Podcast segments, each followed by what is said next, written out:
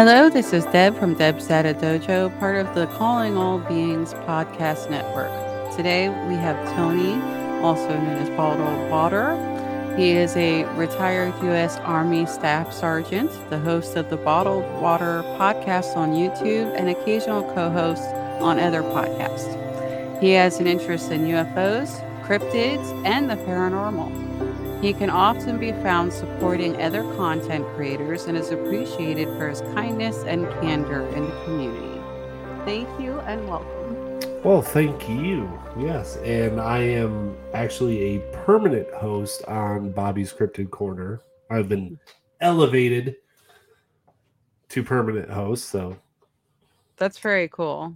You, oh, is that why it. you've kind of shifted content and not doing so much bottled water lately? No, I'm actually working on a side project that I'm well, two side projects. So I, I haven't really announced either of these, so I guess I'll just do it now, right? I am working on a documentary of UFOs in the state of Kansas. And it's it's probably going to be like four or five parts that I'll do and my other interest is uh the paranormal like ghosts and stuff like that. So i'm also trying to secure four or five sites to do ghost investigations even though like i take a lot of it with a grain of salt like a huge grain of salt. I'm like okay sure i'm gonna sit here in a dark room and talk to myself for 20 minutes and play a recording back. But I'm gonna do four or five, maybe six investigations for that, and I'm gonna release those once I've edited them all and put them all together and filmed all of it to where I'm satisfied that I have a quality product. Okay, well, I'm excited about that, especially um, the Kansas part. I think it's really interesting when we sit down and just kind of analyze things in a local area because you discover there's so much more going on than people mm-hmm. would realize because they're just very surface like they're looking at things in a very surface way oh yeah yeah it, it's it's really been eye-opening one of the hardest things to do and even today with all the news about uap and everything is just trying to get people to talk about it because they'll talk mm-hmm. about it like if i'm if i go to the bar or whatever and I'm just sitting there and I'm having drinks and somebody will start chatting. I'll kind of sort of nudge towards it. I'll be like, dude, did you see that crazy news? And they'll be like, no, what? Like the Pentagon has this UFO program. And mm-hmm. then kind of like lead into it like that off of, you know, current events and what's going on. They'll be like, really? I'm like, oh yeah, it's this whole thing. And I try to not be like, yeah, this is like what I do. like this is like what I talk about like most of the time. Right. Because it it's kind of like uh two pronged, right? So when I was in the army, I went to recruiter school and part of that is learning how to persuade a conversation into the way that you want it without talking about that thing initially, but that's where you want it to go. And how to manipulate a conversation and people are going to take that the wrong way because I just said persuade and manipulate. So they're going to be like, so bottled water's out here like manipulating and persuading people. Well, I think everyone does that to some level. You know, everyone wants yes. people to kind of go in their direction or be on the same path with them. Mm-hmm. So don't feel bad. and it just no, sounds like... it sounds bad. Yeah, it just it does and but it's yeah. it's you know, it's a skill and I, you know, manipulation sounds harsh, but it also just kind of indicates intelligence. So mm-hmm. there's the the other side, the flip side of that, and and if someone feels like they're being manipulated, you haven't really been as successful with no, that. You haven't.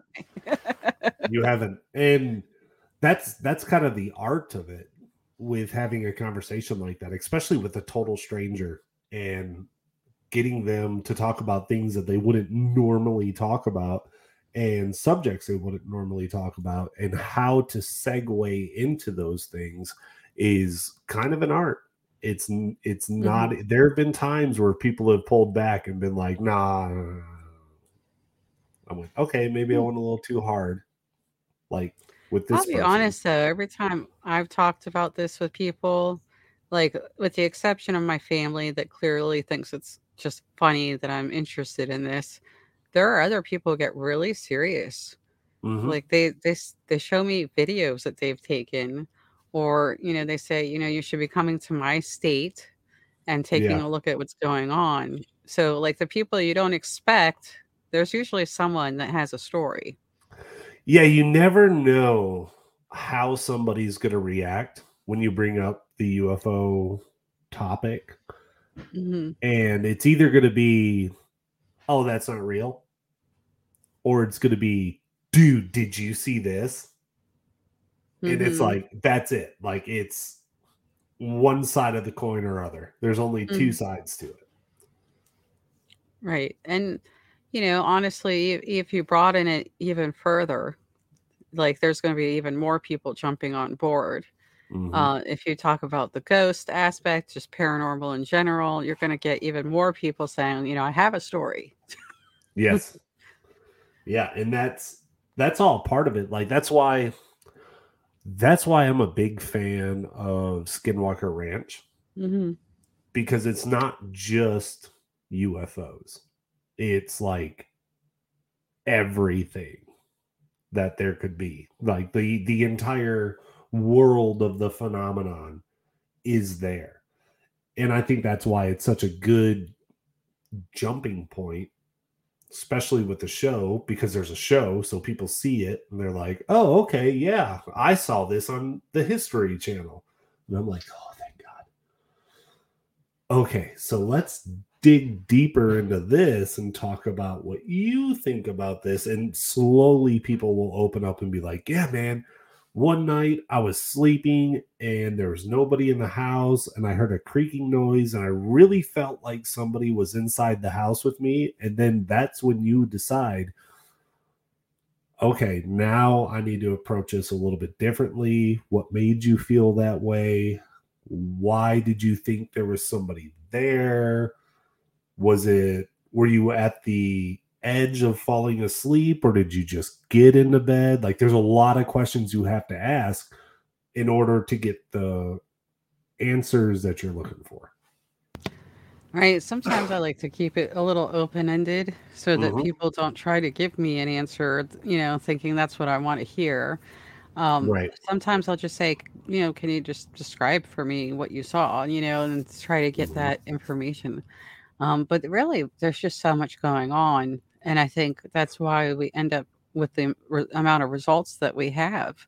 Yeah. Um, and uh, it's still an enigma that we're all trying to wrap our heads around. Oh, yeah. so, Oh, it's so hard. Uh, a friend of mine who lives in Georgia, who I've known for about 12 years now. I went to his, I was, we were in the military together, and the first time I visited him in Georgia was 2020.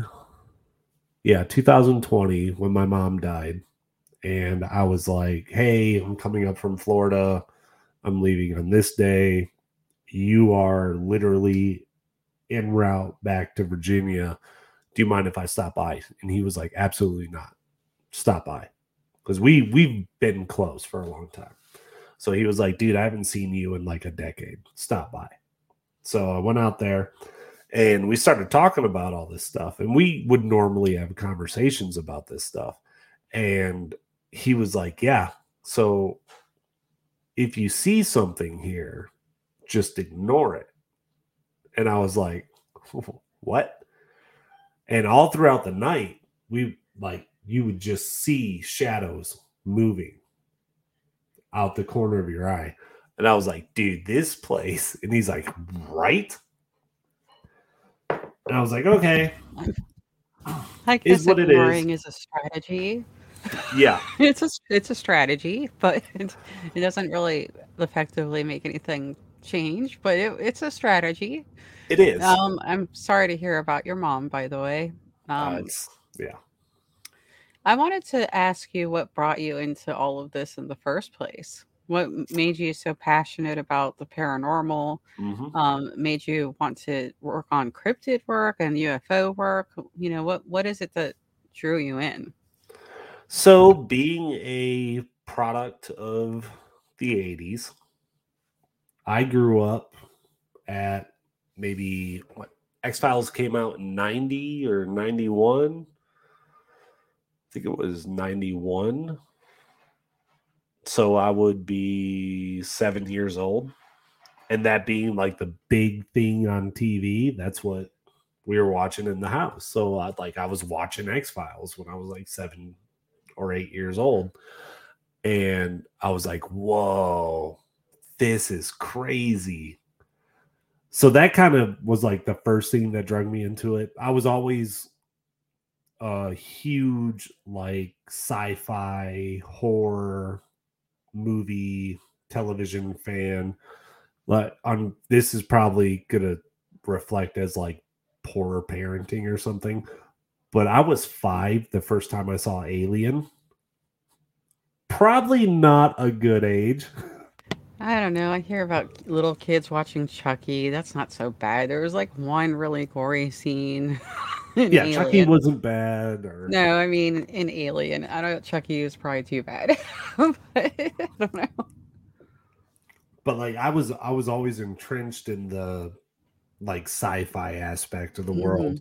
My older brother who was uh well still is 12 years older than I am religiously watched Star Trek the Next Generation. So every week I was by default watching Star Trek the Next Generation and Mhm. just like, oh yeah, aliens. Oh yeah, this all makes sense. This is all why wouldn't it be real?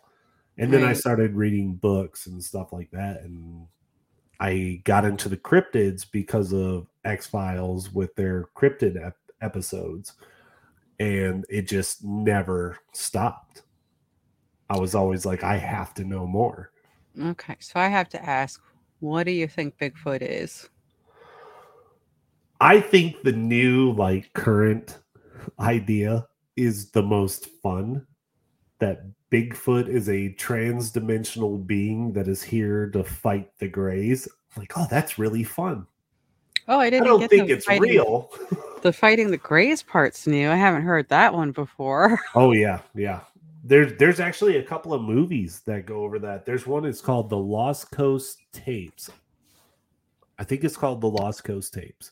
I had to really search for it after the first time I watched it because it got pulled off of Netflix.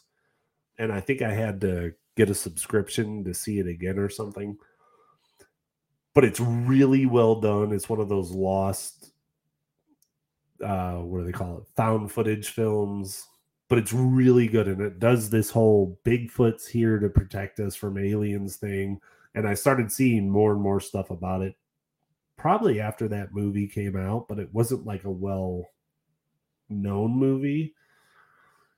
And I saw that and I was just like, yeah, that's cool. I don't think that's what it is, but I think that's really cool. Yeah, I've, I've heard the trans-dimensional often, and a lot of people say that Bigfoot will just kind of disappear in front of them, or the tracks will go and then stop in the middle of a place as Yeah. if as if he disappeared.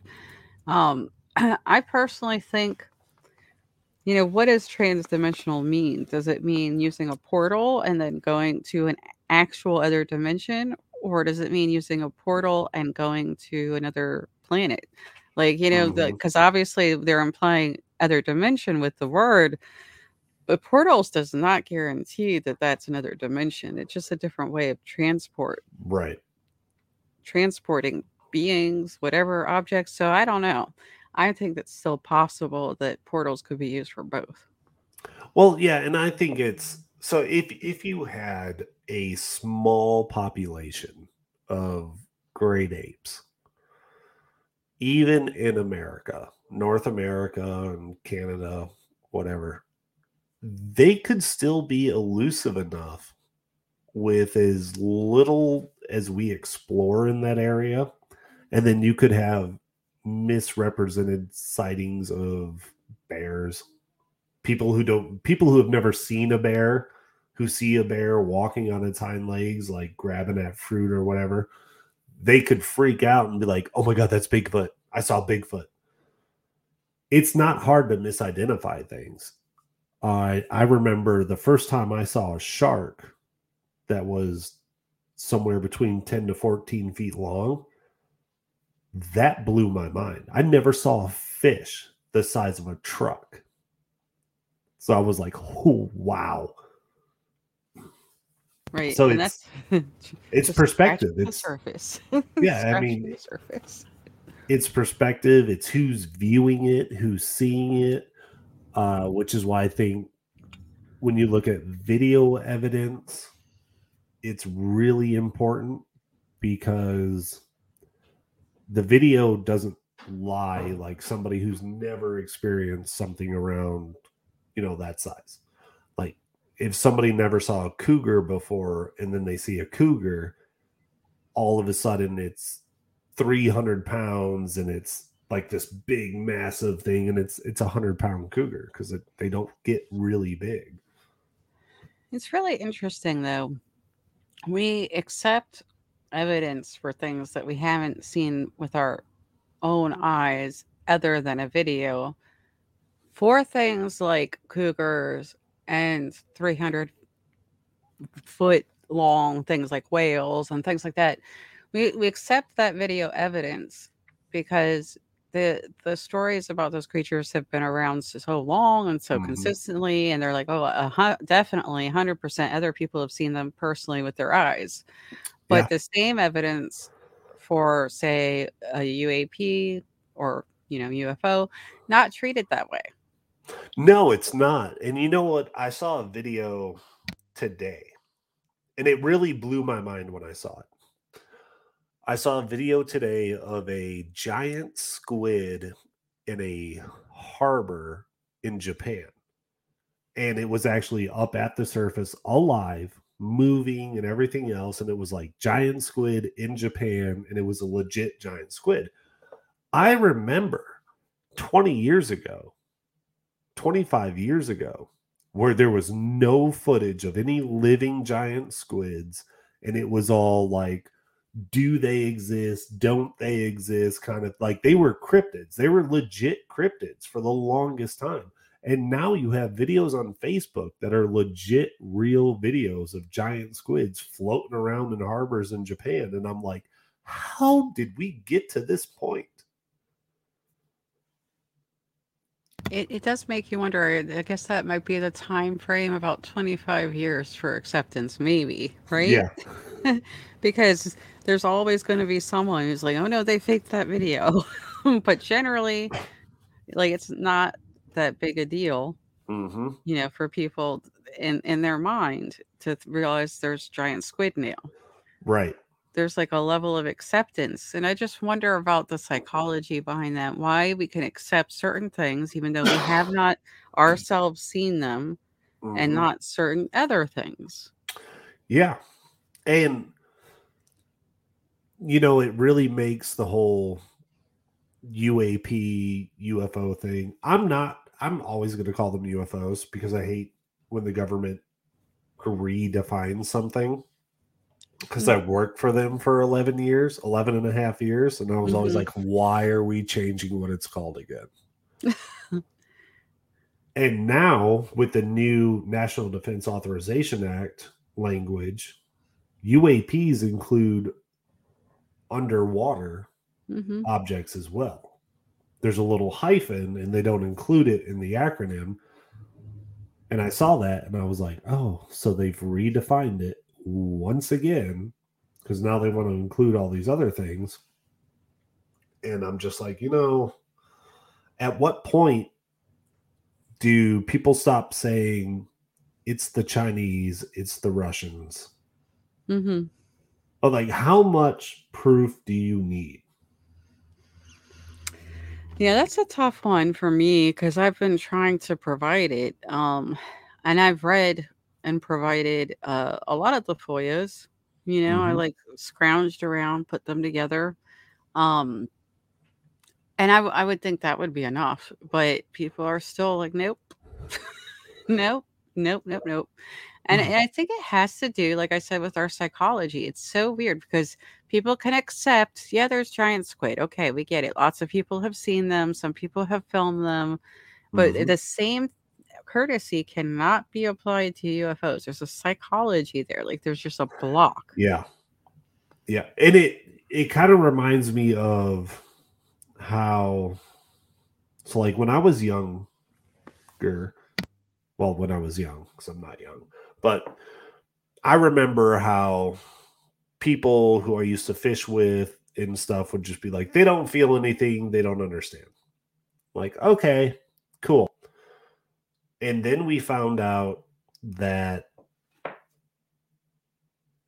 there are aquatic animals, not just mammals, but sharks, for instance, have a higher conscious functioning. So if a great white shark is killed by a pod of orcas, they found out all the great white sharks in the area disappear. They just they so what happens is when a great white shark is killed, it releases a toxin into the water, which warns all the other sharks, all the other great whites to run. And they they run. And then we learned that tigers are capable of committing revenge acts. They will hunt down a specific person who killed their cub or whatever. And now we've also learned that elephants do the same thing. So now I'm just sitting here like, maybe nature's not as dumb as we think it is because they're not building houses and driving cars. I think sometimes we're the dumb ones for doing that, to be honest. We, what we've done to this planet and the way we live, we're not supposed to be like this. I, I'm more and more convinced of that the longer I'm around. I just like, we're not supposed to live like this. This is not how life is supposed to be. Yeah. Um, I, I mean, I'm not saying that like the complete simple life is what we need either, but I just like I I watched a movie. I don't even remember what it was, where someone was like hopping dimensions, and she said, "Oh yeah, this is." Oh, I think it was the Doctor Strange movie, the newer one, Mhm. and she goes, "Oh yeah, this is one of those planets where that you don't have to pay for food." Yeah. And I'm like, yeah, it really is weird that we pay for food the way we do. Like you would think that there's so much that we should just think, oh, we should just have that because that's Yeah. what we need to survive, right? I don't know. The way we do, we do things is weird. It is. It like it's super weird. And I always bring up like the consciousness of animals and stuff like that because people don't think about that when they talk about the UFO idea. Because we have this superiority complex where we and you see it a lot in scientists hmm a lot in scientists where they're just like, no, there can't be another civilization out there that is doing this. They can't get to us. We don't know how those physics work. Okay, that's great. A tiger doesn't know how to build a V8. Does that mean V8s don't exist? Orangutans don't understand how an airplane works. Airplanes don't exist to orangutans. Like, Mhm. just perspective. You have to have perspective. And these are the same people who are saying we're learning new stuff every day through our super collider in CERN. I'm like, okay, so you're learning you're learning new stuff every day, but you can't accept the fact that there might be a civilization out there that's millions of years more advanced than us. And we've been sending radio signals out into space for 70 years. So they've traveled 70 light years. Somebody's going to run across it and go, What's going on over there? Yeah. I mean, there's a lot of things that don't make sense regarding this topic, but I will say what's interesting about this topic about UFOs and the paranormal is that it makes you really think about all these different things. It makes you look at the technology, which is probably why it makes uh, the FBI and whatever uncomfortable that we do this. Uh, It makes Mhm. us look at um, the psychology of humans. It makes us look at the you know the species on the planet, many of whom have not even been identified yet. Um, they they still find new ones every year. Mhm. Um, it makes us really wonder what is going on in our ocean. It makes us wonder what's going on in ourselves. You know, there's so much that, you know, there's a lot of research that Yes. just inspires. Yes, and that that brings me to one of the things I like to bring up, which is we have 65 million years of unaccounted for history between Mm. when dinosaurs were wiped out and when we showed up. And we've only been around for about 180,000 years, which is a blip in Mhm. how long Earth has been around, how long life has been on Earth. And because of our ego, we're just like, yeah, there was a bunch of dumb lizards who turned out to be birds, but there was a bunch of dumb lizards, and then a giant asteroid hit the Earth, and then obviously nothing could live that was a higher functioning brain for Mhm. clearly 65 million years. And I'm like, Mhm. come on. Look at Chernobyl. Chernobyl was abandoned how long ago? And it's a forest. hmm And that's less than a hundred years. What does two million years do? We don't need to go back 20 million or 30 million years. Let's go back two million years. If there was intelligent life on Earth two million years ago and it figured out a way to leave,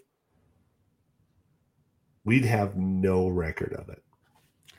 Yeah, I actually think we might have more fossils for dinosaurs than we do for our potential ancestors. We do. Yeah, much more different species, much more different uh you know um examples of that. And I think was it what's the name? Lucy is the oldest hominid. And she's like 180,000 Mhm. years. And all they have is a jawbone, hmm but we have like a 90% complete Tyrannosaurus Rex. More than one. And I think there's multiple. Right. and you know, I, I know that you know it's it's a certain condition required to make fossils and all that. Like, but you would still think that we would have at some point a greater understanding. And and what goes to our ego a little and what people forget is all of the technology that we have, all of the science, all of uh, the stuff that we're currently using to understand these mysteries is only Mhm. really came up, come about in about a hundred years. Yeah, and well, the printing press was what late 1800s. When did that happen? I don't know. It, it doesn't matter. But I think it might have been this, a little bit earlier than that, but uh, the was it the is, late 1700s? Was it a might have been even earlier.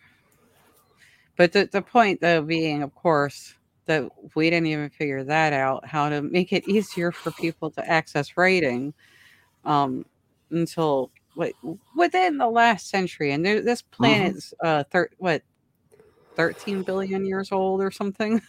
Uh, no. Earth is four, three or four It's the universe, years. the universe is like 13 or 14 billion Yeah. years. Yeah. They just We're found just that little- they just found that galaxy that was like 13.8 billion years old in the new uh, picture from the James Webb telescope. yeah, we're just a little drop in the the whole big Drop ocean, right? bucket. And that's the crazy thing. You look at that picture, and if you look at that picture and you're just not like, everything in this picture is a galaxy, not a star, a galaxy, and not go, oh, we're the only ones. Like if you if you see that and you're like, yeah, we're definitely the only ones. There's I don't even know if there's a word for the number of stars in the number of galaxies that are there to say Yeah, if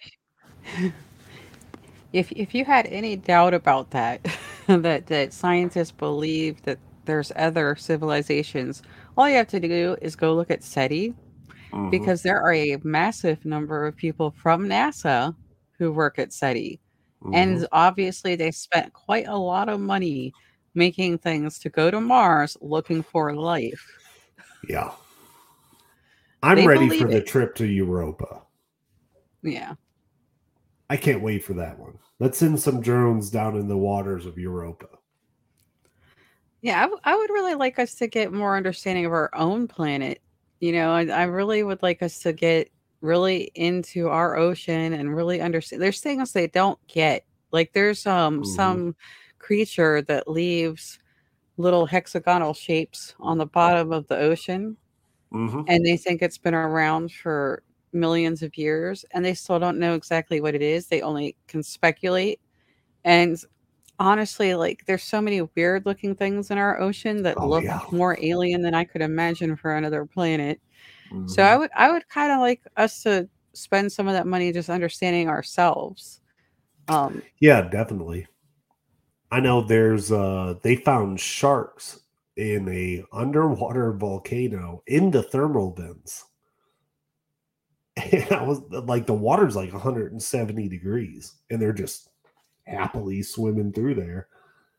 And I'm like, Yeah. what? they've also found other sharks in cold waters that live to be about 300 years old because they Yes. have a slowed down metabolism, which is fascinating.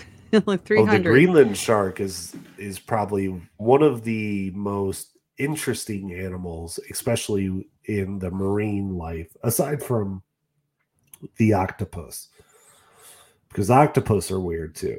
But the Greenland Yeah. shark, being such an ancient animal, because we know they've existed for millions of years through teeth and all that stuff. There's Greenland sharks swimming around right now that are older than the United States. And when you think about that, you're like, whoa. And they're blind and they just kind of bumble around. And you're like, Mhm. how are they still alive? You know what gets me when I'm thinking about this is that we have all these creatures that we judge as being inferior to us that are going to outlast us. hmm You know, even like everyone says the roach, the roach is going to outlast us. We always talk about how smart we are, but the way Yeah. we are dealing with this planet, the way we deal with each other, the roach will outlast us with its itty bitty, teeny tiny brain. Well, that and there's the tortoise. Mm-hmm. They live, what, 150, 160 years if they're left alone? Right. big like it's literally just a giant turtle that moves super slow and doesn't do anything and they live twice as long as we do Yeah, I know we want to steal those secrets um, from these creatures on the planet and try to live longer, but I'm not just talking about an individual life. I think our whole civilization will not be outlasted by the roach. right no and I- one of the i think one of the biggest problems we have as a species and i think this is what alien contact like real disclosure ufo lands alien walks out of the ship and goes hi. Will completely dismantle is our ideal of a monetary system a tax system. Like this the real threat of this has nothing to do with are we are are we not alone in the universe the real threat is the control goes away. Because if aliens show up somebody's going to go who do i owe taxes to? What am i paying taxes for? Because Right. obviously there's a intergalactic society. Am i paying taxes to those aliens? No. Okay so what am i paying? It will that is the threat. It comes back to the way the monetary situation works. Because on mm-hmm. earth with humans we started off with the barter system. I'll give you this shell for that pointy stick or whatever however it started. And it has compound to this point of where we believe that paper holds value that we trade for our time and then we trade for goods that other people spent their time trading for that paper for. But when you start looking at like when they say the earth is 7 trillion dollars in debt to who? Who do Yeah, we well, owe that money to? What's funny is now it's now it's not even paper. Now it's just numbers. it's all digital Yeah, there's it's a air. We work hard for air, and then, then we watch the air go from one air spot to another, and we don't actually physically hold anything. And I know that it is represented by other means, um, Mhm. actual substance and all that. I get that, but the truth is, the whole system is so bizarre to me. Um, I just think, what if instead of having to get something in return, we just helped each other? Like that's what our ancestors probably did back. yeah Bless you, by the way. thank you Back, yeah back, Have a far, season. far, far in the historic past. We probably had no interest in getting anything out of someone else. We probably were just trying to keep the group alive. yes So, I mean, I guess that's over. Well, Sad. it's over up until we realize that we're not the only ones. Like if they if they whoever they are show up and they go we have evolved beyond monetary issues or whatever we believe that they might evolve beyond and they just go hey here's all the healthcare knowledge that we have. Here's all the things that we can cure. And by the way it's just take it here's all this technology. Take it.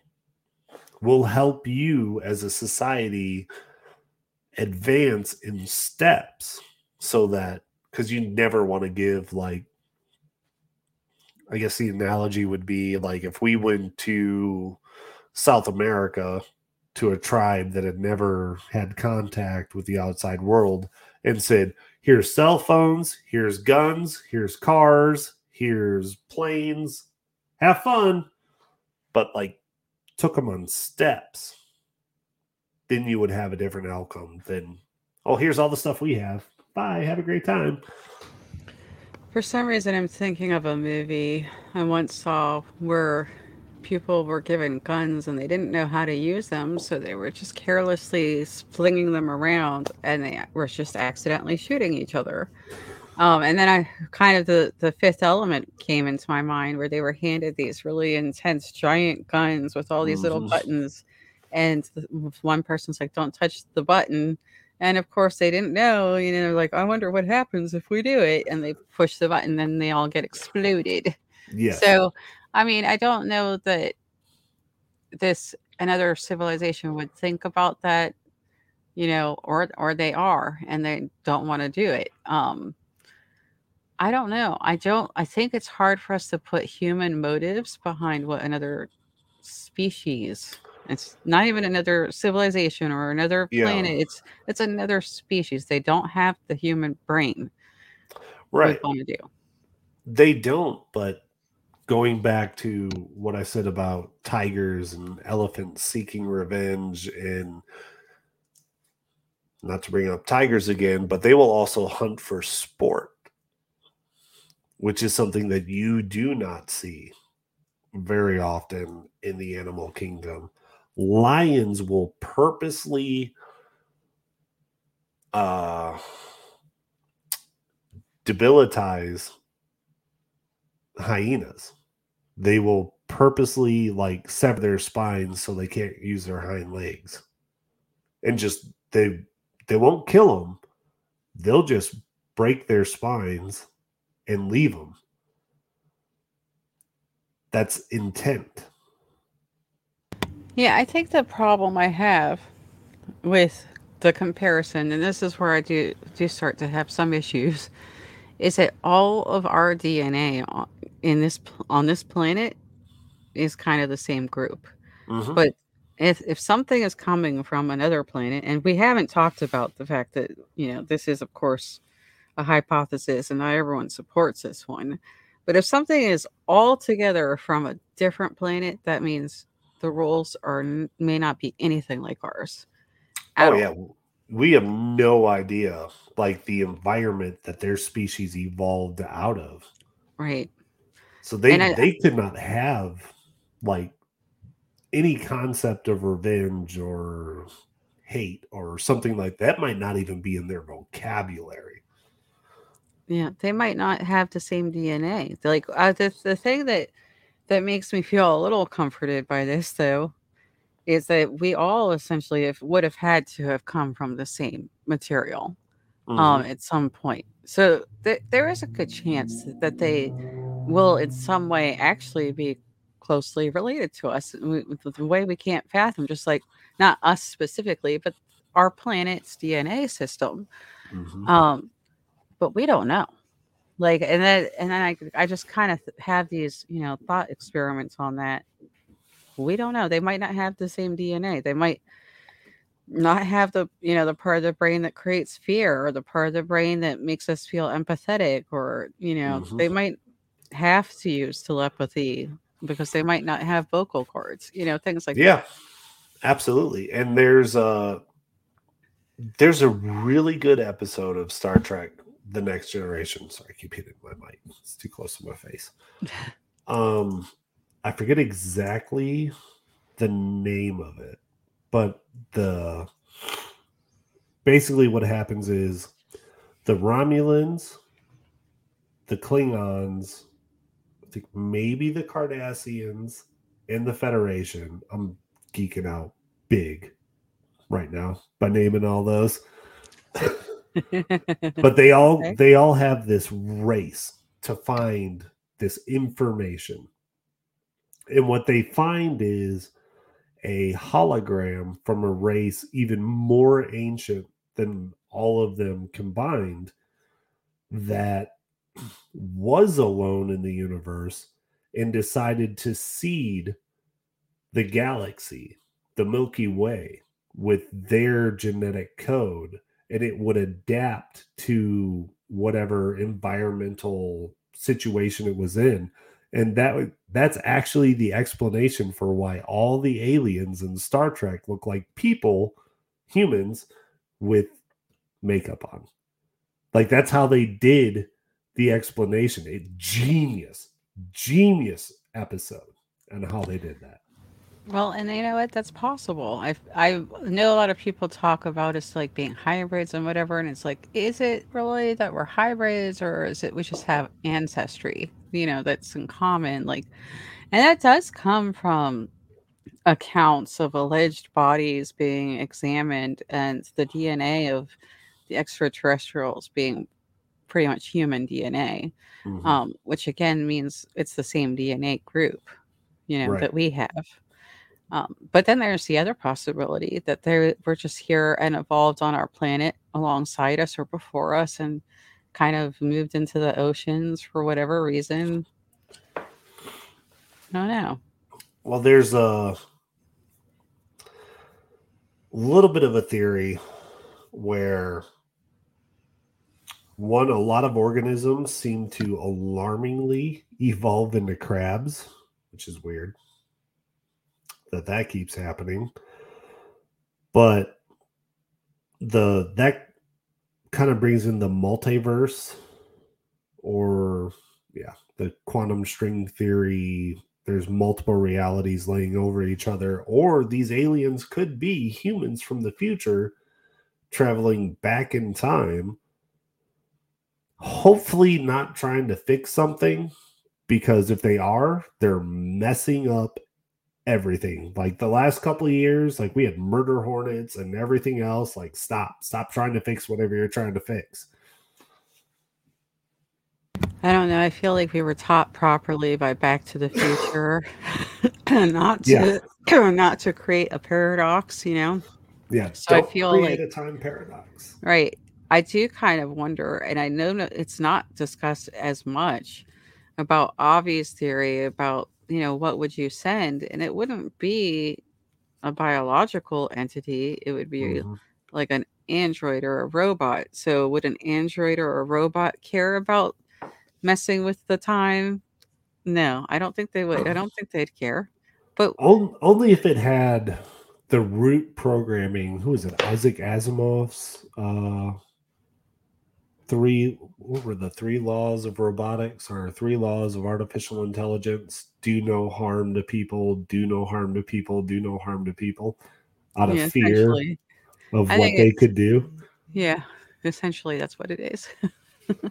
yeah by by so do no harm to person by no action of your own do no harm to somebody and do not allow any action of somebody else to do harm to somebody i think that's what it is but hmm yeah robots are That no no robot currently really has those laws. Like people like that that was a sci-fi writer's idea of what should be Mhm. there. There's no robot currently. I assure you that your your Roomba does not care if it bumps into your foot.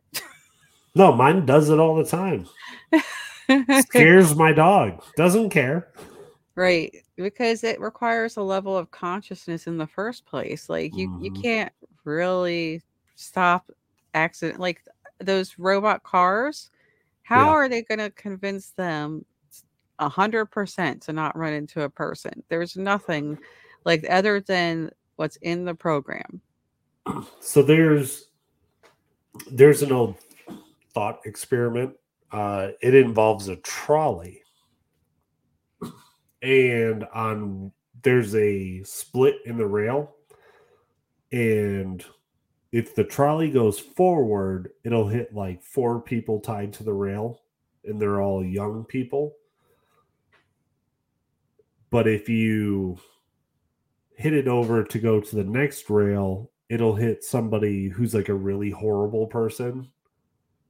And the thought experiment is how do you value one life over several even though that life has done horrible things?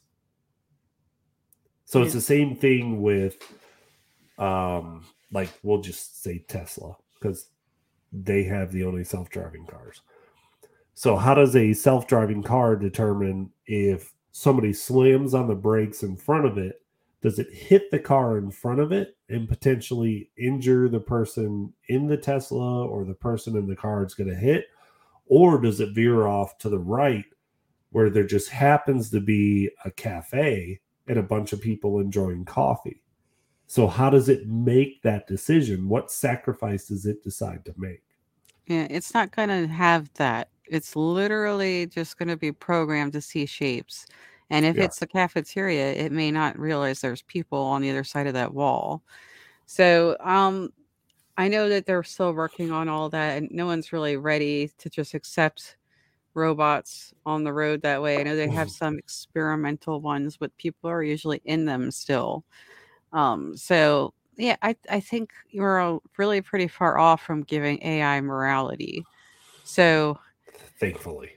I hear people say that grays are not living beings, and it- you know, I have makes me. heard that. Oh yeah, I I don't know, but then I also hear that they're biological robots, and I'm like, well, what's the difference between us and a biological robot?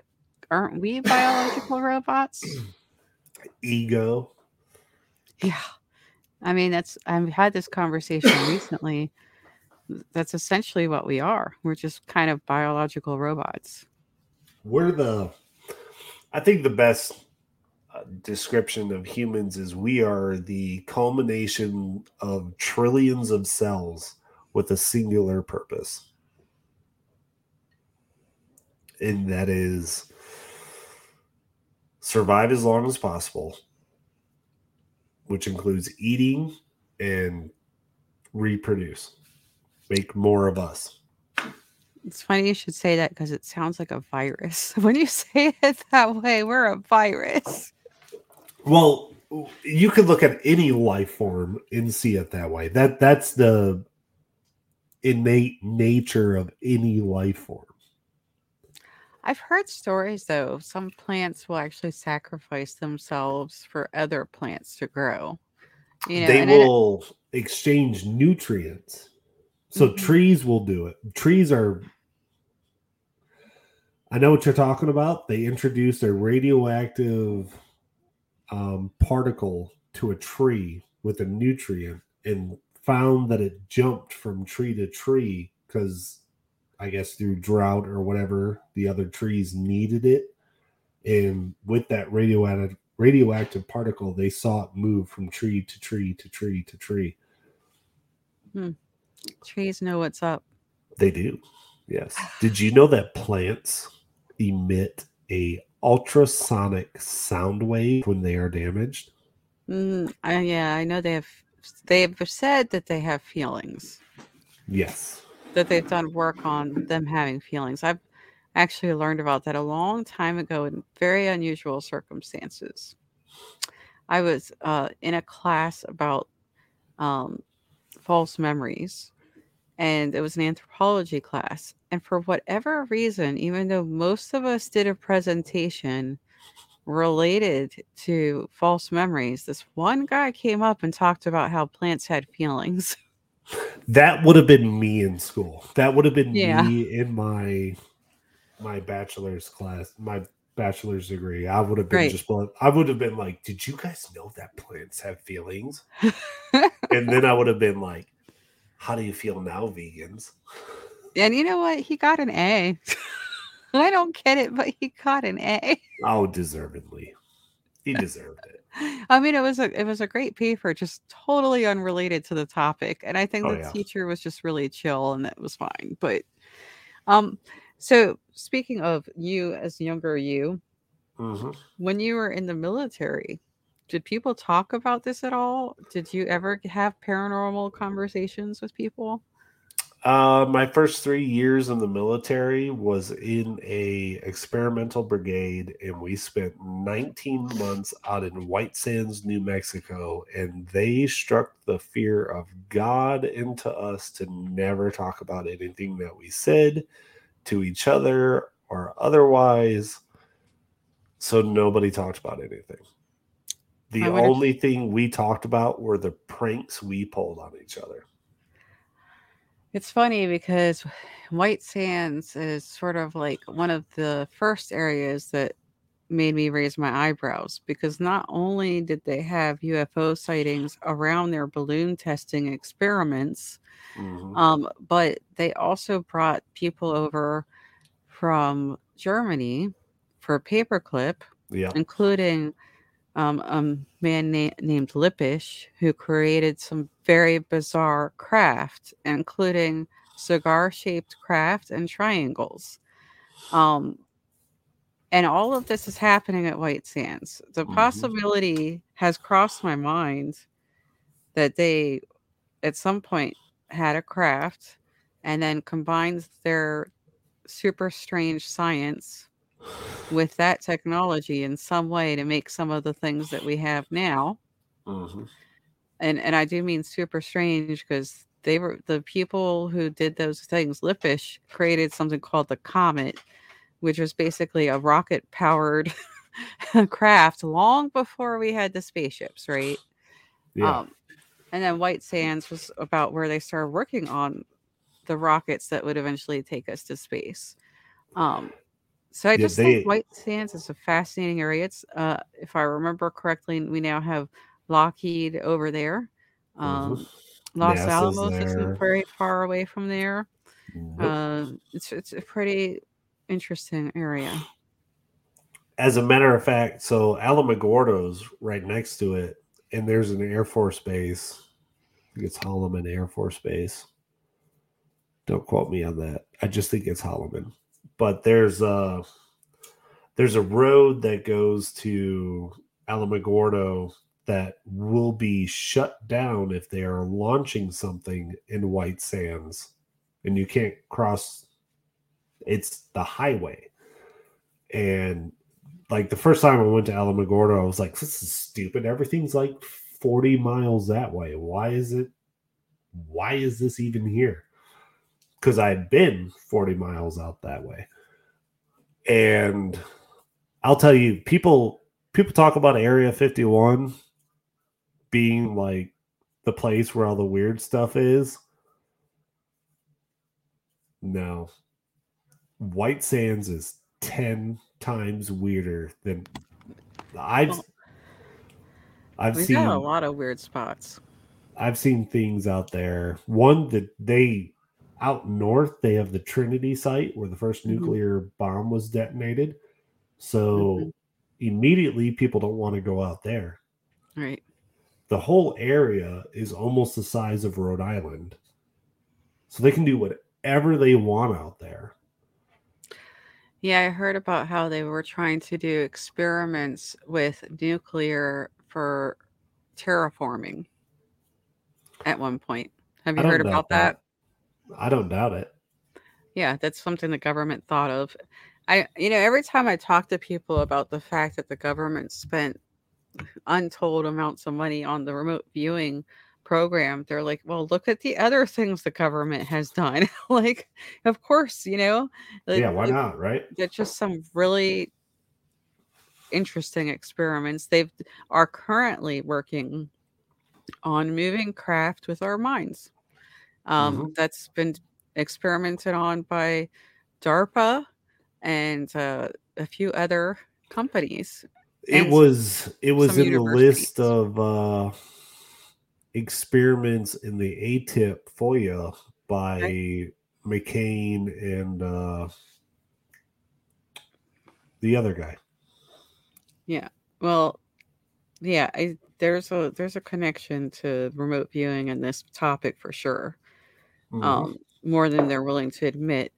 Um, I think it's really interesting that a lot of the things that we're striving to do matches up with things that we've been talking about for decades for Mhm. UFOs.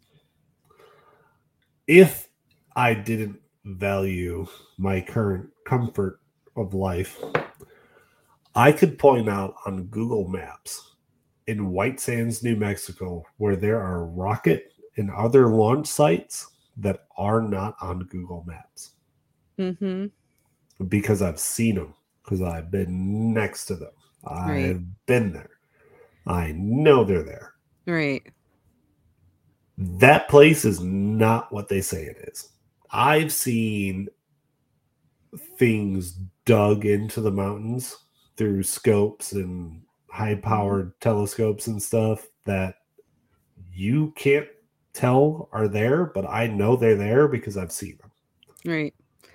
Yeah, I've also been told by someone in the military that we do things that are pretty nefarious that no one ever hears about kind of regularly. Like Oh, yeah. and and it's you know like i said it like ever since i've been told that and that was by someone who worked for dod um who by the way i have zero reason to doubt um because he was my father um you know it's just been kind of discomforting to you know to to Yeah. have to believe everything that is told um would i say that i think all UFOs are aliens? Absolutely not. I think some of this stuff is our stuff, especially some of the triangles. hmm In fact, I've already thought of a really easy way to create a triangle that hovers. It's just basically at each point you use propellers, and the propellers are above the craft, so you can't see them. So, um, but I don't know. It might be just uh something. You know, all of our all of our craft tend to be delta shaped or triangles. So Yeah. I just wonder. I know that's not all of them in terms of some people have seen some crazy ones like football sized ones or football field sized ones to be Yeah. correct. Um, but there's definitely a lot of stuff going on there. Yeah, and then you you also have to take into account that all of our flight tech technology relies off the same physics principle of push like push pull hmm and Newton's third law with every action there's an equal and opposite reaction. That's why jets fly. That's why you know prop planes fly. Just that push pull part. I'm not going to get Mhm. into the aerodynamics of it, but when we talk about UFOs, the things that they exhibit, like the Tic Tac, for instance, traveled was it 60 miles in a couple seconds? I had a I did the math like months ago, and it was like 180,000 miles an hour or Mach 108. something like that. And I was Mhm. like, oh my God. We can't shoot weapons that fast without anything in it. So why do you think they're getting to the point where they're being a little more honest about this? Because I mean, it's been happening. The the CIA actually released most of the FOIAs a long time ago. It just wasn't really acknowledged by the public and like people Mhm. are like discovering that now. Um, but they had actually released like 500 UFO FOIAs already. Yeah. Um, and obviously some of the other things have been out in the public sphere for a while. So why do you think things are stepping up the way they are now? Because they can't hide it anymore. Okay. That's that's just with when you look at things like the James Webb Space Telescope and what it can do, they have another space telescope going up in a couple of years that's going to do even more crazy stuff than the James Webb telescope. There's way too many cameras out there. There's way too many people interested in it. So we they what happened is they hit the point to where they have to say we need to control the narrative. Mm-hmm. So in order to do that, we have to have these senators come out, these representatives come out and say, "We want to, we want to know what is going on. Is it the Russians? Is it the Chinese? The Chinese can't even determine where their space junk is going to land. But yeah, sure, they have, you know, craft that can travel Mach 110 and circumnavigate all of our systems on our F 18 Super Hornets in 2004. Sure, I believe that. The Russians can't even fight off the Ukrainians, but we're supposed to believe that they have this technology. No, we don't have that technology. We're playing Yeah, I hate to say this too. Like we're supposed to have these enemies, right? But if we're going to be honest, the scientists in Russia have been talking to us about UFOs for a long time. And China invited us to an international conference. Mhm. Um, and they've been getting, they've been hosting international UFO conferences for decades. Yeah, because they want to Um, know what it is. Yeah, they want to know too. And they actually, when we weren't having conversations with Russia and China, they were joining forces together to work on it. And the CIA had to report that. It's in the FOIAs. Yeah. Um, you know, so it's not theirs. Um, whether or not there's another country that someone's missing that has the money is and the technology, I you know, I have a hard time with. Mhm. Um, Yeah, maybe Uganda's really like Wakanda. Yeah, it could know. be, right? It could be there is a city of Atlantis, who knows? But I will say that sometimes I think about Occam's razor, and I know people misuse what it Occam's razor's quote was all about, Mhm. but I do think of it in terms of it means, you know, the simplest explanation is probably the right explanation. Right. And to me, the simplest explanation is either this is a species on our planet or it's a species from another planet. Like we do the same things that these beings are doing. So it's either our planet or another one, you know? So yeah, and and you hit the nail on the head there. We do the same exact thing when we study like uh, monkeys, chimpanzees, and gorillas and orangutans. Where they're aliens. If you if you Mhm. look at it, they see these creatures come in and act docile and everything and observe them and then disappear. And we know they're capable of language. So if they start talking to other tribes or troops how do they respond to what the chimpanzees who have engaged humans are telling them Right. You know, it's funny because there's some humans, and I mentioned this also recently. There's some humans who will still still shoot arrows at other civilizations trying to get near them. You know, Yeah. like they're still very much living a tribal lifestyle. They don't want to be messed with. Mhm. Um, Sentinel Island. and yeah, and what do we do? We leave them alone. And what do you think a visiting civilization would want to do, knowing that we might shoot them if they go near us? Yeah. They'd probably be pretty hands off for the most part. However, I think there are multiple civilizations involved here, and I don't think they all care like the same way. And they all have their own intentions. They're not necessarily on the same page. No, I don't think they are. But I think I think it's interesting when you look at stories like uh, a diver or somebody is swimming in the water and suddenly a whale comes up to them and puts their flipper against them or pushes them to the surface and won't leave them. And it takes them like 10 or 15 minutes to realize there's a shark there. Why does that whale care that this person is in danger from that shark? That's the question that's not being asked in that situation.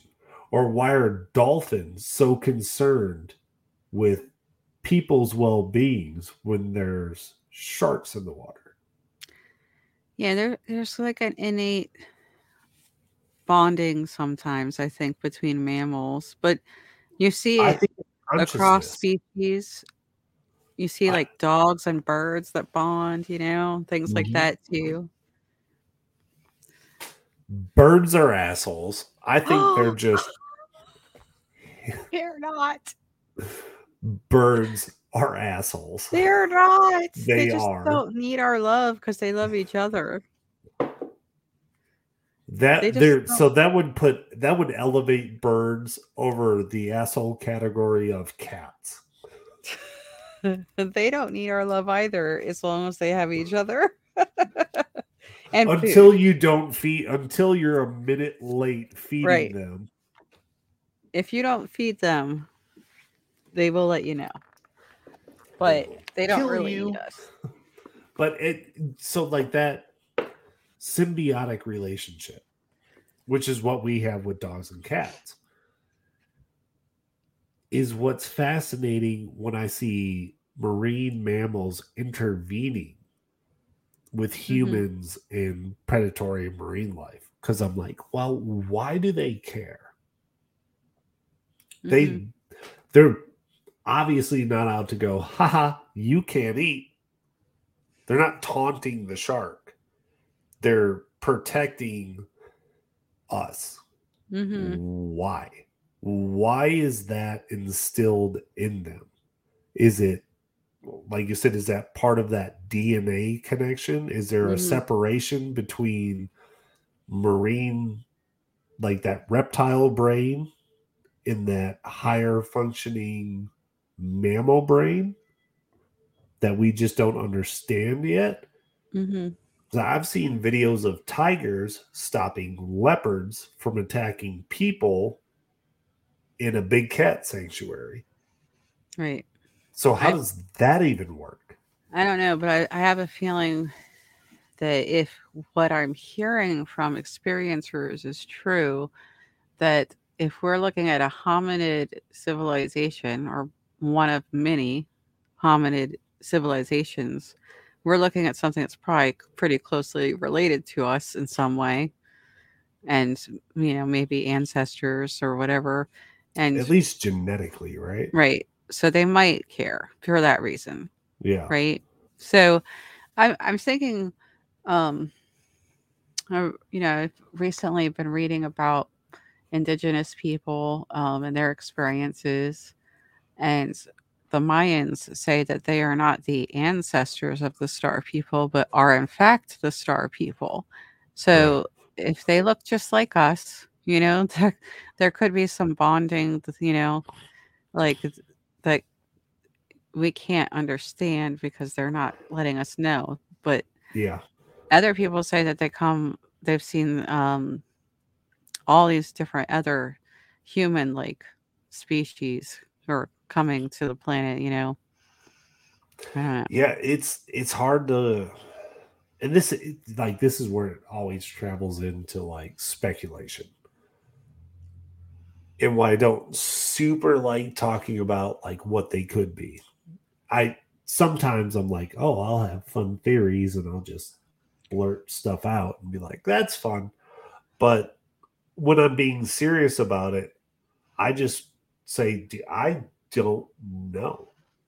I Yeah. and I don't want to speculate on what they could be because they maybe the grays are androids or maybe it's AI or maybe it's something that developed here before we did or maybe the universe is 14 billion years old and we have no idea what the hell we're doing mhm. and there's like until something comes here and says this is who we are this is where we Mhm. come from all of it is speculation all Right. The other one is uh, Vallée thinks they could all just be some kind of projection, like a holographic projection the universe is a hologram Right. So I, i, actually, do like that theory yeah, I mean, it's possible, but it's just another way of like conveying information that's a little safer. And honestly, if if if you, for instance, are a species that might be struggling, so you go to a planet that looks really tempting because it has a lot of water Mm, or it just has a lot of vegetation and things that you don't have. It has a pretty reliable atmosphere and a, it's in a habitable zone, right? Just the kind of thing we would do. Yeah. Would you go rushing out to try to get shot or would you try to protect yourself, you know, and hide in the clouds? Like, Yeah. obviously, you're going to try to protect yourself if you're vulnerable. And, and if you observe humans for like 10 days, you know that they're dangerous. yeah Like, well I think if I just stood outside for 10 minutes, I could see someone starting a fight or doing something crazy. Right. But the so the flip side to that is life on Earth in general is violent. Earth is a mm-hmm. very violent planet, no matter what you look at. You have animals in even Florida. They they go up to a pool of water. They start drinking out of that. It's wild animals, not like dumbass dogs not Pomeranians, but like real deer, real animals going up and drinking water. They're on high alert because they know there's alligators and American crocodiles in that water. Mhm. So they're on high alert. They're ready to jump away. There's predators that do the same thing in Africa. Cheetahs, when they go up to the water, they know there's crocodiles in the water. So they're ready to get out of there. They need the water, but there's something in that water that needs them. And that's like why Earth is a very violent planet. Everything is trying to eat everything. That's true. Maybe I shouldn't blame humans. They probably could have just seen an alligator eat something and be like, oh, we really should be careful here. Well, they could have seen an alligator eat an antelope and then a lion eat Yes. They could have seen a cheetah and then a honey badger beat up a lion and then a Yeah. bear Who knows? deer. Like everything, everything on Earth is either a predator or prey. That is the natural way that this planet works. Our pool of DNA, man. That's what it is. Our pool of DNA. And Yeah. other other planets may just not have had to do that. They might have had very different issues. They might have been like evolution was easy for us or whatever, or maybe they, you know, just came to a different point much faster. But I don't know. It's Or- all very curious. I do wonder how um, we're gonna finally get that information. Um, I'm always optimistic it'll be sooner rather than later. I hope so. Yeah, and I I do have a couple possible scenarios, and one definitely involves children, Mhm. uh, hybrid children being messengers. But we'll see. We'll see what happens. But in the Yeah. meantime, I have two very important questions that I have to ask you. Of course. that uh because I did put out, you know, into the world what do people want to ask you? So let's see if I can find these really important questions here. From my co-host. Let me do let me do this one first. Can you please ask how Tony is such a good host on Bobby's Cryptid Corner? How is it that he's just so knowledgeable about cryptids? Because I have the best co-host in the world and I love all three of them. Okay. Very good good answer. I think that they'll appreciate that answer. They will. And I'm gonna I'm gonna talk to Bree about asking that. okay, well you ready for the other one? Yes. This one's very, very serious. You ready? Super serious. Can you ask Tony when he realized that he, he was, in fact, an alien? Uh, yeah, I realized that when I had a dog who hurt her paw, and I reached for her paw and I felt her pain in my chest. Oh. So, empath. I feel pain of other things. So, not human, which is really funny because I, my military experience, I've been trained to do really bad things. So, the fact that I feel other people's pain and the things that I can do, yeah. Yeah. My dad, he's a kind of, I would say, nerdy, kind of geeky person, if I have to be honest, right? Right. He's the reason I liked sci-fi. Although, believe it or not, I never really got into UFOs till about a year ago. What? Um, yeah, I know, right? I liked those things, but I wasn't. I for me, it was always like, well, they're here, they're real. It's whatever. It's like talking about birds. yeah. they're here, they're real, aren't whatever real. it's just like that's just part of nature to me Yeah. right but my dad he he's definitely one of those people who's like yeah i know how to kill something or, or rather i could kill someone with anything in the room you know because he was army also Right. i got yeah i got trained to you know use anything that's nearby So, can I can I do something that I think might be funny? okay what is that it's our uh, our current president and our previous president uh, announcing aliens exist. Okay so you're gonna do an impression I am. I'm going to do two impressions. okay good luck Okay. Yep. Which- Everybody's going to hate me for this. which Just one's first Um, the previous one. okay so we got trump first okay. Trump first. Just make sure you direct all hate mail towards at bot b o t t water on Twitter. All right, here we go.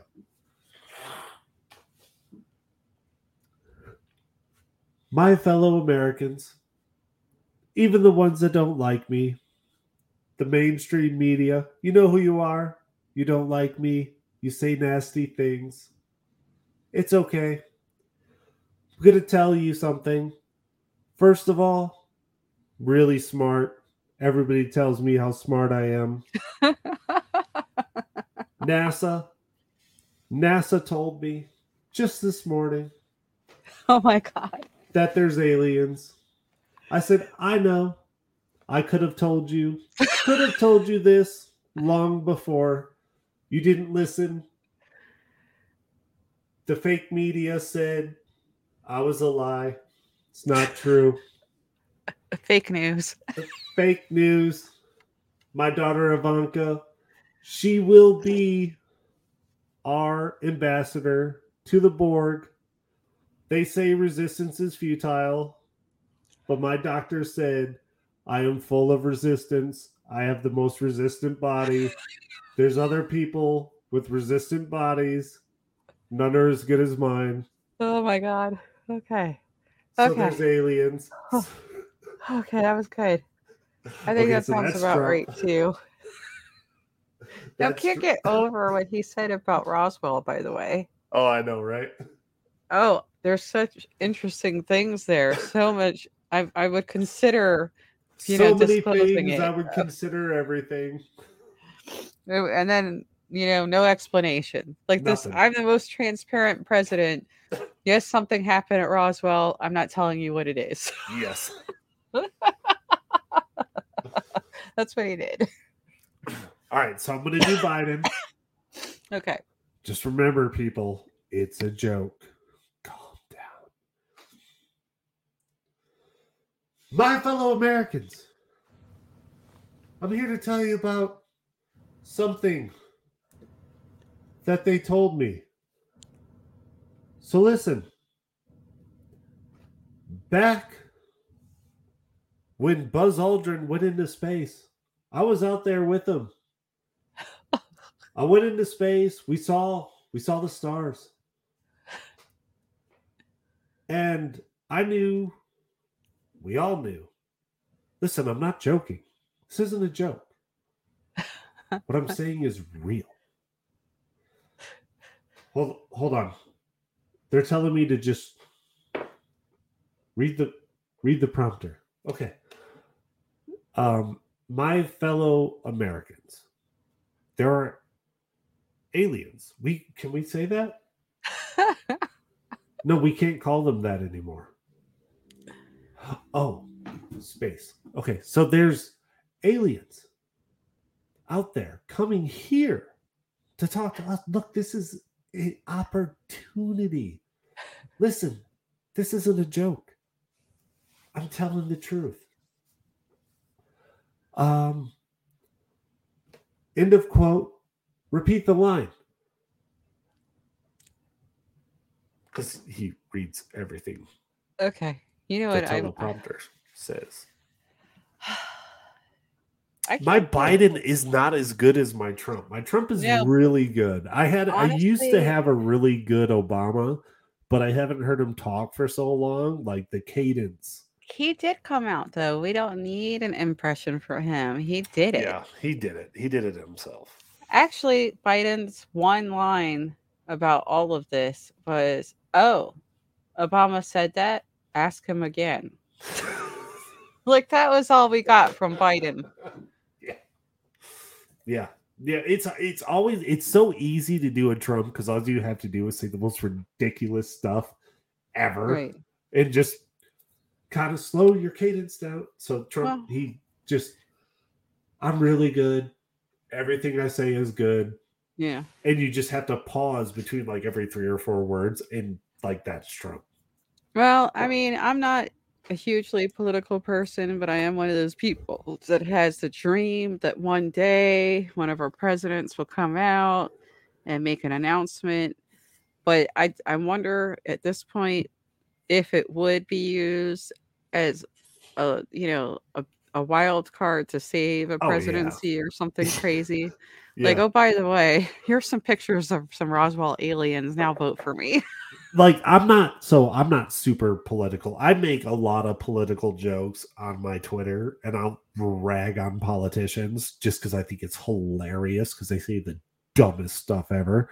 But like if if I was to do like Kamala Harris like uh announcing aliens, she would be like, so there's aliens and aliens come from space and they're extra terrestrial because extra means they're not normal, they're extra. And you would just go on and say a bunch of words that don't mean anything. And people take it with like when I do that the wrong way. They're like, oh my God, he's so anti this, he's anti that. I'm like, no, I just see a bunch of morons with a bunch of money who got elected. Well, you know what? I think, like I said, I I try to stay for, away from the. That's aliens are controversial enough, you know. So I just I try to stay away from anything that's going to cause too many issues. I and think then the again, I also am just kind of a low key person for the most part. right. I mean, I may be uh, strong minded, but I don't feel like I uh I am super inflammatory. Well, how funny is it that aliens are less controversial than politics? Nowadays, Yeah, nowadays it's well, it's it's, a- hilarious. it's a crazy, crazy, crazy environment. It is. Like and it, it's scary and I don't understand people canceling each other. I don't I don't understand any of it. And I think I think it's funny that like especially the UFO Twitter community kind of reflects that whole political community where if I will tweet something saying, you know, maybe Bob Lazar was right, I will just get so much hate. Or if I go, Lou Elizondo seems like a pretty cool dude. I know. Or if I say, you know, Brandon Fugal's a friend of mine and I talk to him and I think he's pretty legit. Well, you don't know. Have you educated yourself? And then if I just go, yeah, well, maybe, you know, an octopus four billion years ago designed a spaceship and now they're visiting us. Oh, wow, dude, tell us more about that. Yeah, I know. So, really, I think we're a very divisive community in that Mhm. sense. Um, and we have certain hot topics that, you know, honestly, one of the pages, or I should say, one of the sub pages on the UFO connector is all the different controversies. And I probably could have just put everything under there, like eventually, you know, oh, yeah. like Roswell, Bob Lazar, George. Birds aren't oh, real. Well, I haven't done the bird thing. I just can't get into the bird thing, but they really do have fake drone birds now. Yep, they do, so that's a whole nother Flat thing. But but I'm saying, like, you know, I just I try to stay away from all that. It really doesn't help anything. Going after other people's personal opinions isn't going to help you learn. And sadly, trying to force your opinion on someone else has never changed their mind. Like No, people don't never. because I in psychology it just makes people uh, double down. Actually, yeah, it makes them even more defensive and Right. back up what they're. Which is why I always, which is why I take the humoristic approach to it. right? And somebody will say something super serious, and I'll make a joke and be like, "Dude, not the time." Shut up. Yeah. Yes, it is. It's always the time for me to make a joke. Well, I think a lot of us appreciate your humor and your efforts so. to be funny. I appreciated your impressions, and for anyone who is all cancel cancer culture I appreciate that you did both sides of the political spectrum on that one. And I think if people were paying attention to that, they would realize that you were being somewhat neutral in that sense. You were Yeah. equally making fun of both sides. Uh, so I think that's the right thing to do, right? But Yes. I don't know. I appreciate it, and I know a lot of other people do. I know, um, you know, like Steph, who, who was on your show Yeah. and is now on Calling All Beings as a co-host, um, who's Mhm. all like, "Oh, yeah, you get to talk to bottled water, yay!" You know. So, and of Yeah. course, you have a lot of other supporters. Um, Oh, a yeah, lot of and people are I in your love corner. Steph. Steph's amazing. She does she does really good work. If if I would have kept on to the podcast in the way that it was, I would have brought Steph on because I had seriously considered that and I was like, I gotta do these investigations. There's just other things I have to do. Yeah, I'm actually I'm doing some behind the scenes stuff too that everyone will find out about eventually. Plus, I mean, I know how hard it is to do a schedule of every week doing a show and trying to find somebody. And honestly, it gets to the point to where sometimes you're just like, this person is repeating everything I've heard for the last ever. Mm-hmm. But not to diminish anybody's shows. I love I love all the shows. Everybody who knows what I promote knows that I love those shows and they know the people that I follow and the people that I talk to and I talk to them for a reason. And yeah, Yeah, I think I I uh, prefer to think of this show as being informative and thought provoking, but it's not a news show. It's not a deep investigation. It's just you know a chat with some coffee sometimes. yes. I only drink that in the morning. So for those who can't so since none of you can see this, I was drinking whiskey this whole episode, Right. But it's okay. I had a steak and I had a lot of vegetables. So Right. Yeah. good. I was warned ahead of time that that might be the case via Twitter. well to Tuesday, which uh, the 26th, Bobby's Cryptid Corner, we do our drinking game. Oh, okay. And Sounds like good times. yeah, I'll have to buy more whiskey because now I'm out. Okay. Can you please let everyone know, besides Bobby's Cryptid Corner, where they can find you? Um, Twitter at BOTT Water. And that's where you can find all of my links. My YouTube is in there, my Spotify, my all of it. All of it's Okay. in there. Okay. Find you via Twitter at Mhm. BOTT Water. Yes. Okay.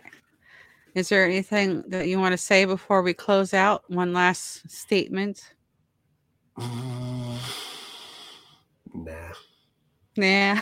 Nah, I think we're good. I think we covered everything. Like, is is there anything we didn't cover? Well, yeah, there's plenty, but Well, I mean, yeah, we we have like 75 years of stuff to cover, but you know, yeah, we scratched the surface. we did. It's a deep. okay, well, so anyone who's listening, take care. Thank you for listening. This was Deb from Deb's Data Dojo, part of the Calling All Beings podcast network. If anyone wants to find me, I'm at Study of UAPs. You can find me on Twitter, LinkedIn. I'm am on Instagram, but I, I'm not a picture person. Obviously, I'm always an avatar, so that doesn't do me much good. Um, but I'm on there, and then of course um, Facebook as well. Oh, and UFOconnector.com. awesome. So take care, everyone, and again, thank you for listening, and thank you, Tony. well, thanks. Yeah, thanks for having me on. This was great.